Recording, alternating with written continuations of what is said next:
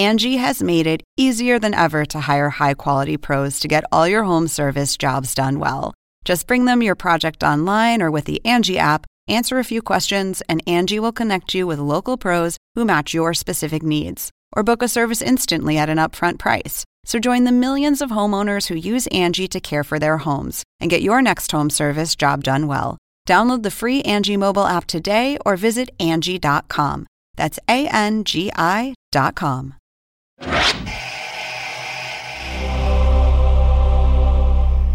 My knee jerk reaction was just make sure that he doesn't have such a bad taste in his mouth so that you're not completely screwed over in the situation. This man sexually harassed you, and in that moment, you're thinking, I have to preserve my job. Correct, yes.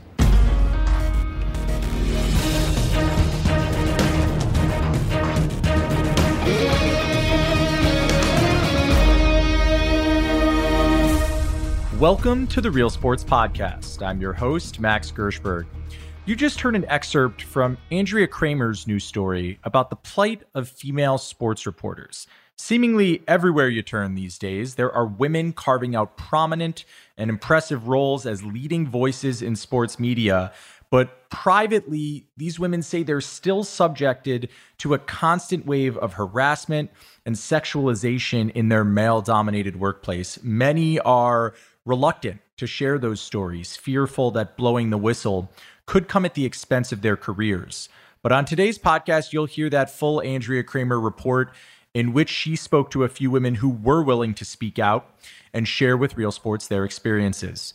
And joining me on today's podcast to discuss the story is our own Andrea Kremer. Andrea, thanks so much for coming on. It's my pleasure, Max. It's always nice to work with you.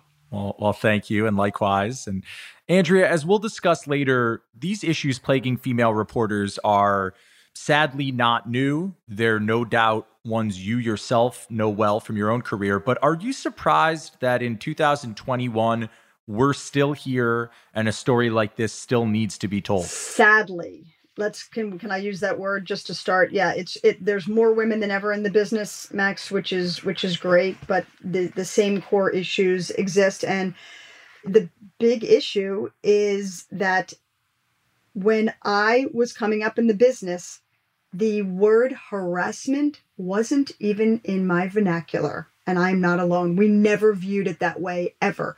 We never thought about that. We're being harassed. In retrospect, let's just put it this way, Max. When the Me Too movement started, I chatted with a number of my peers of, of my cohort, my generation, if you will, of sports reporters. You know what our reaction was? Oh, yeah, that happened. Oh, check that box. Oh, yeah, I remember that. But it never occurred to us that it was harassment. And today, women know it's harassment. Well, we'll now hear more from these various women Andrea interviewed.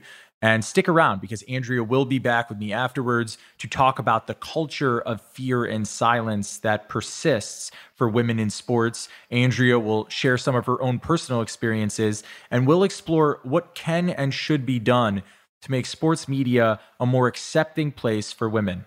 But first, here's Andrea Kremer's Real Sports Report. We are here for the NFL Scouting Combine today in Indianapolis. Once a year, the nation's best football prospects gather at the NFL Scouting Combine to showcase their athletic prowess in front of all 32 teams in the league.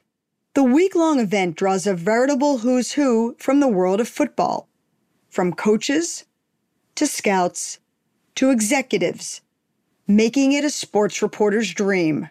There's a lot of good access to be had if you just go there and can work the room and everything along those lines.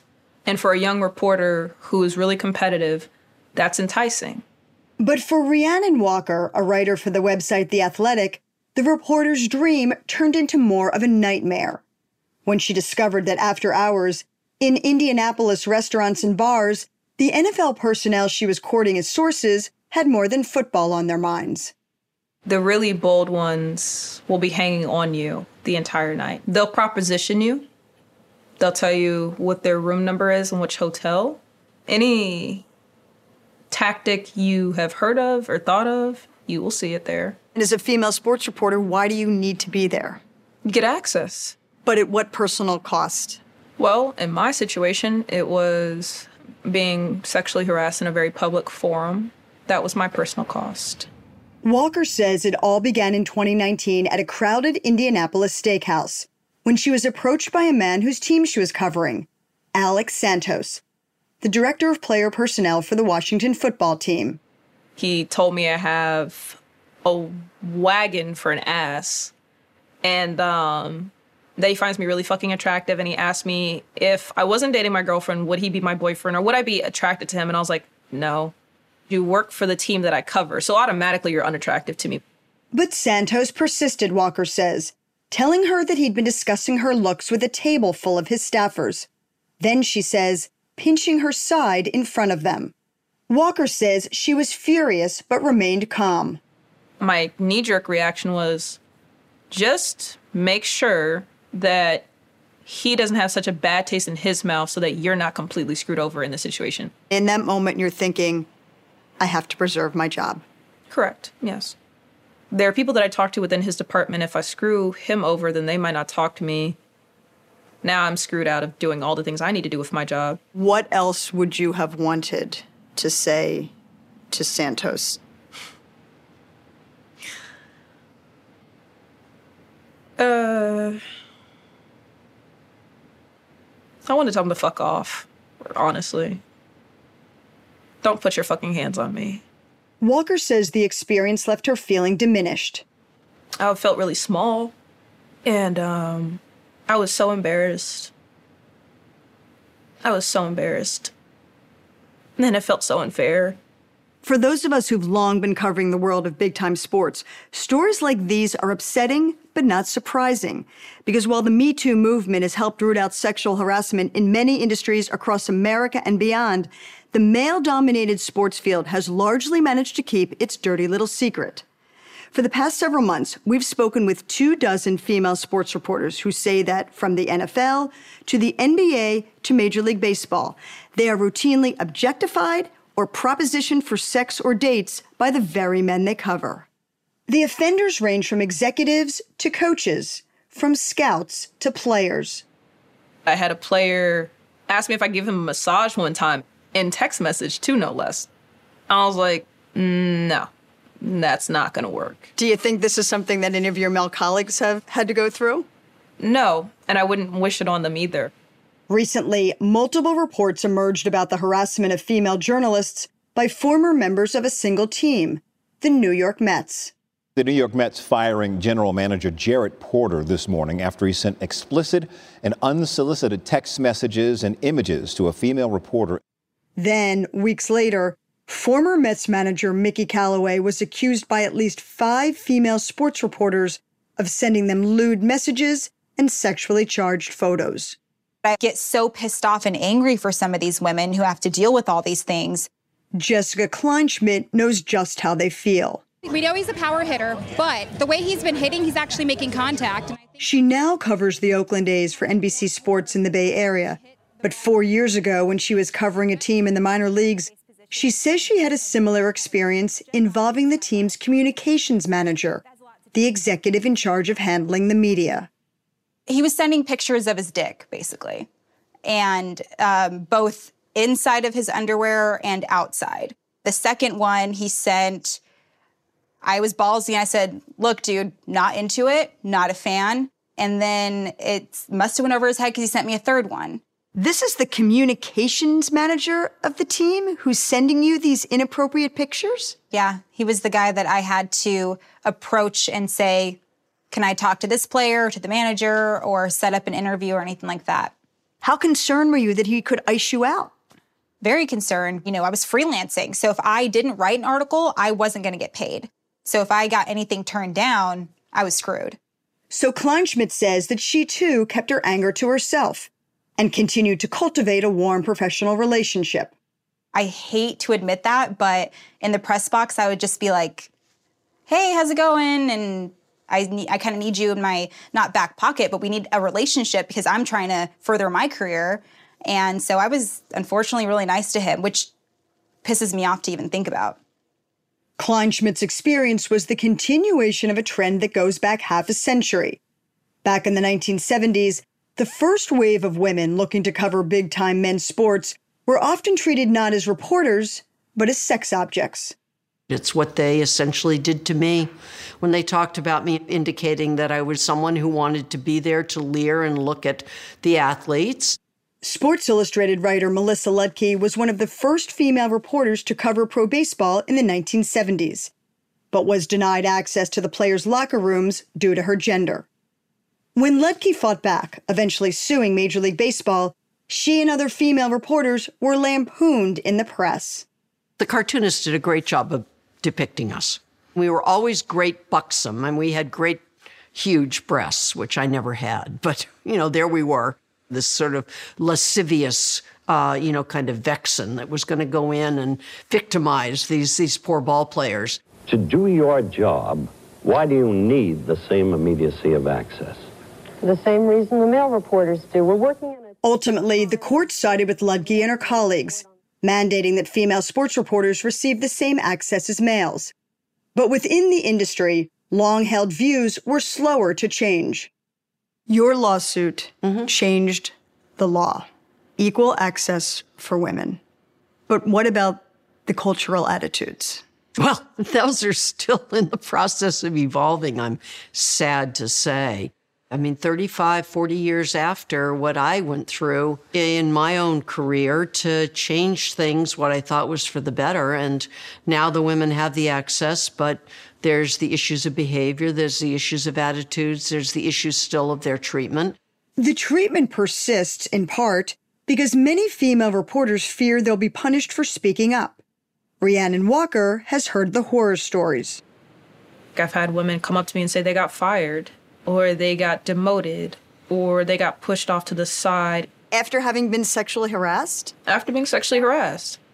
In fact, most of the two dozen female sports reporters Real Sports spoke with told us they fear making their allegations public because they worry about their reputations, being labeled liars, or worse, being ignored. It was a fear that pro football reporter Nora Princiotti says she felt after being harassed by an NFL executive who worked for the team she covered. She says he asked her if she would date him and catcalled her multiple times in team parking lots. Once he rolled down the window of the car and said that he liked my dress and that he hadn't noticed that I had a great ass for a little white girl. You had a nice ass for a little white girl. Yeah. And for a little bit he was sort of like driving alongside of me and I just was like I I want to get out of here so badly. I just felt dirty. How did you respond? I couldn't speak. Half of me was going, How is it possibly okay for you to say that to me? Another half was going, There's people around. Like, somebody's going to see. How did it make you feel about yourself? Like a collection of body parts. To feel so excited about your career and just kind of be smacked in the face with, there are always going to be people who are not going to see you that way was really hard for me. But Princiotti says when she consulted her colleagues about the incidents, they told her that if she spoke up about what was happening, it would not end well for anyone involved. I did hear that if I went to the PR department, anyone in PR was more likely to get fired or shut down or silenced than he was. Than the man who's actually acting inappropriate towards you. Yeah. So Princiotti stayed silent until two years later in 2019 at the NFL Combine, when she learned that another female reporter had allegedly been harassed by the same executive. The reporter's name? Rhiannon Walker. The executive? Alex Santos. The two women had never met, but soon traded stories. The thing that just blew my mind a little bit was, you know, he, he had the same syntax. Like he would say some of the same sentences to both of us. But soon, Princiotti was struck by another realization. Did you regret it that you hadn't spoken up two years earlier? Yeah. A lot. How does that resonate for you even to this day? When I found out that it hadn't just happened to me, I I just felt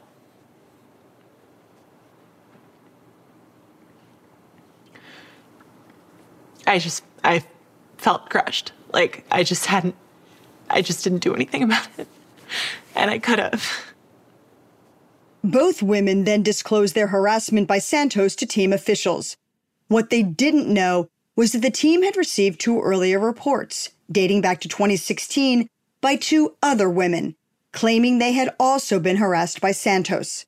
Yet, despite those four reports, Santos kept his job for more than a year, until July 2020, when a Washington Post expose detailed sexual harassment allegations against Santos and other team executives. Why did it take for the Washington Post to publish a story for Alex Santos to finally be fired? Because the culture there supported from top to bottom. That's why. That's why it persisted. People didn't care. Both Santos and the Washington football team declined to comment for this story. But Walker and Princiotti are not the only reporters who say they've been disappointed in the actions or lack of action taken by the team to which they've reported abuse. After Jessica Kleinschmidt was sent those obscene photos by the communications manager of the minor league team she was covering, she complained to team officials and got a response from the president. And what action was taken? He said, This won't happen again. According to the team, the communications manager was warned to, quote, cease any and all unprofessional behavior. And he did, at least with Kleinschmidt. But another woman working in baseball told us that about a year later, that same communications manager sent her the same kinds of obscene images. Kleinschmidt blames the team for not taking stronger action after her complaint. Why do you think that this man did it again to another woman a year later? Because he kept his job. So he thought, well, if I'm allowed to keep my job, I'm just going to do it again. And it's not just the teams. Rhiannon Walker says the leagues need to more severely punish this kind of behavior. You have to make it really, really painful for them to keep people in house that subscribe to this kind of behavior. I've seen more serious repercussions for a ball being deflated than I have for the stuff that's going on here in Washington. And why is that? It's just a football. Comparatively, these are human beings who have to deal with the long term repercussions of what is done to them. As for the NFL Combine, Walker says not much has changed since her first experience there. I still see the same behavior of people touching women inappropriately when they go through the room and things of that nature. They just continue to operate the way that they always have because up to this point they've gotten away with it. And I'm now back with Andrea Kremer. Andrea, I know from talking to you over the years, it's been a mission of yours to help mentor young, aspiring female reporters. Given that, how hard was it for you to do that story and hear these sorts of accounts? I will be very honest with you, Max. Doing this story was triggering for me in a lot of ways. Uh, it brought back a lot of uh, things that either I'd forgotten or maybe a shrink would say I'd suppressed. I don't know. But I think that one thing that did benefit me, and look, we, we know as correspondents on Real Sports that there are times when we do stories that with with which we have a personal connection. For me, I think that one of the reasons that these women were so comfortable talking to me is because they knew that I got it. I'd been in their shoes and I had I, I fully understood their experiences and, and it did not prevent me from still challenging them on certain things as I needed to as a journalist, but they knew that they had an understanding ear. And i think that that was that was very important uh, to them and enabled them to open up as they did. And you you have walked in those shoes. And do you mind sharing with us some of the treatment you've endured throughout your career and, and some of the stories that, that kind of jump out to you? I was a young producer and i was transitioning to to a job when I was on camera. And what are you supposed to look like? I, I didn't know how to dress. I was all, all I was ever concerned about was my content and my incessant preparation. And all of a sudden I had to now worry or or be concerned with what I'm supposed to appear like on camera. So I said to my producer, um, who was a male at the time, you know, what do you want me to look like? And he looks me straight in the eye and says, We want you to be friendly, affable and the word it's a verb and it begins with f and i'll let your audience figure that out but for the pg of audience i'm going to not say it he says we want you to be friendly affable and informative and I just stared at him. And and then he said, as though I didn't understand, it's like they want to be effing you while they're talking football. And I was so shocked. Look, I give the guy credit for being honest, okay? But I was so shocked and I I hate to say it, Max, in some ways what's changed? The big thing that's changed is that today no one would ever say that publicly. They would never say it out loud to someone. You're gone, you're done, career over if you're a man saying that to a woman. But in a lot of ways, even as what's exemplified in our story, what's changed with that with that mentality? That was shocking to me to have somebody just verbalize it and he meant it. And that treatment, is it true that some of the women you and the producer spoke to, it affected them in more subtle ways? I heard that um, some are even afraid to exchange basic contact information with male sources. Yeah, and by the way, you bring up the producer, and and and as you know from being in those shoes for for and how much reporting goes on. Katie Malone is our our producer on this, and and she talked to probably more than 50 women, uh, certainly dozens of whom had been harassed. So the, the reporting on this was was very, very, very in depth. Yeah, I mean, listen, double standard. That's what exists for female sports reporters in a male dominated business. Things that are necessary. They are really the backbones of developing sources and doing your job, getting phone numbers. There are women that don't want to ask for phone numbers because they're concerned how that might be perceived. So these are things that women have to deal with, and it takes a mental toll. Uh, I think Rhiannon put it best. She talked about the extra mental hurdles that exist for women. And in some cases it drives women from the sport. They don't want to have to deal with this. There's you're already competing. You're already at a disadvantage. And now you have to deal with these kinds of issues. What does it say to you andrea that real sports spoke to as you said dozens of women with similar stories but so few even today would go public? Fear and intimidation. They don't want to lose their jobs. And max here's the big thing and and and the women that we that even came forward and we spoke to on camera said the same thing. They are expecting to get torched on social media. One of the women we spoke with said that if her interview is in the story she expects to have to just shut down her twitter account for a good couple of weeks for her own mental health because she doesn't want to have to know what's being said out there. But these women, you know, I I shudder to use the word courageous because you know, on a personal level, courageous is is you know like what the armed forces do, right? But let me tell you something. There is a high degree of courage that these women did use to come forward and talk about their situations. I'm glad you mentioned social media because I, I was going to ask you the ways in which you think that's made it harder for women in sports media today than when you and and your colleagues were breaking in pre social media. That is the single, in my opinion, the single biggest difference that exists from when I was coming up and what women have to deal with now. Because as I told you about the producer who could say something to my face, that's what he had to do.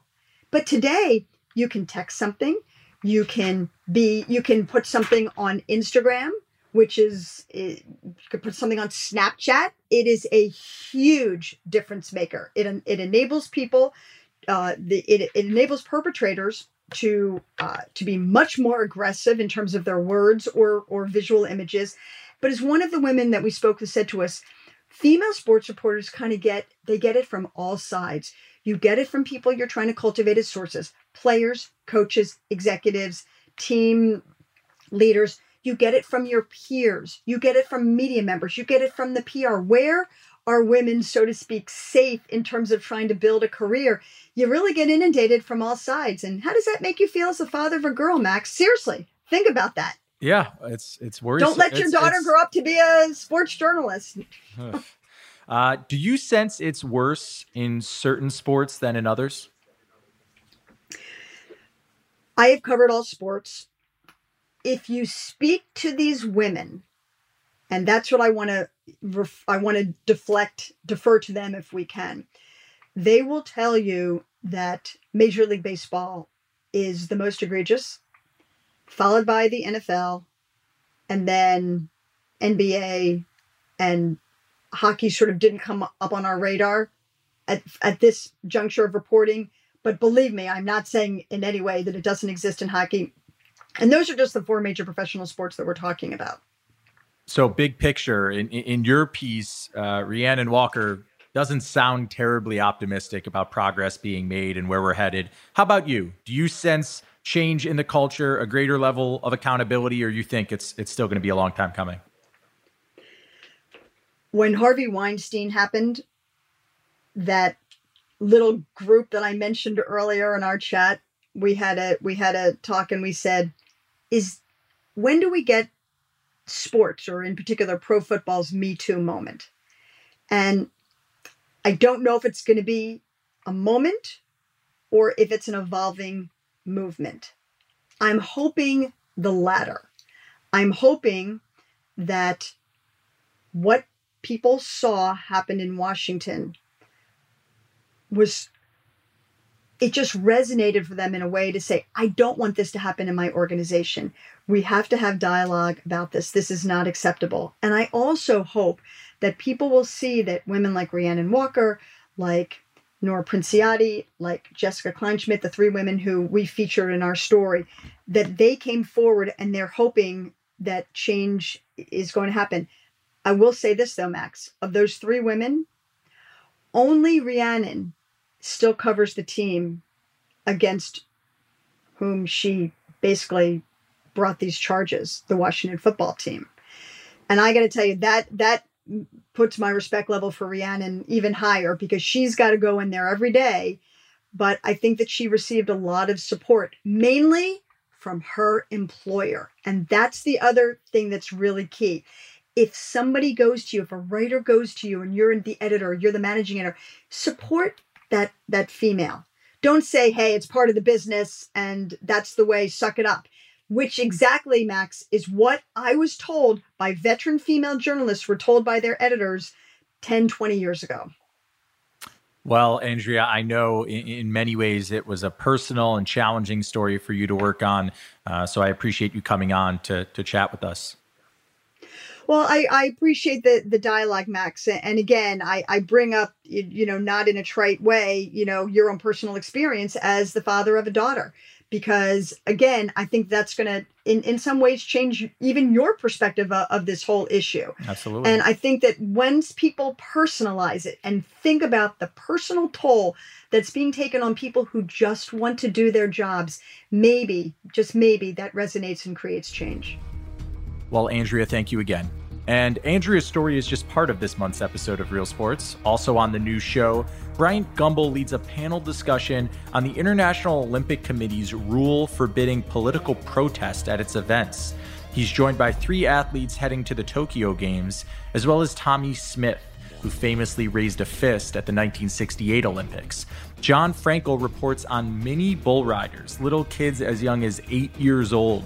These brave little buckaroos travel thousands of miles to competitions almost every weekend, where inside the ring, they're frequently stomped on or trampled. And David Scott updates his story on Tommy Morrissey, a golf prodigy who at just seven years old was dominating his peers despite being born with only one arm. Now, age 10, Tommy is starring in another sport, baseball. You can catch those stories and all recent episodes of Real Sports with Bryant Gumbel on HBO Max. And that'll do it for this Real Sports podcast. I'm your host, Max Gershberg. Thank you for listening, and please join us again next time.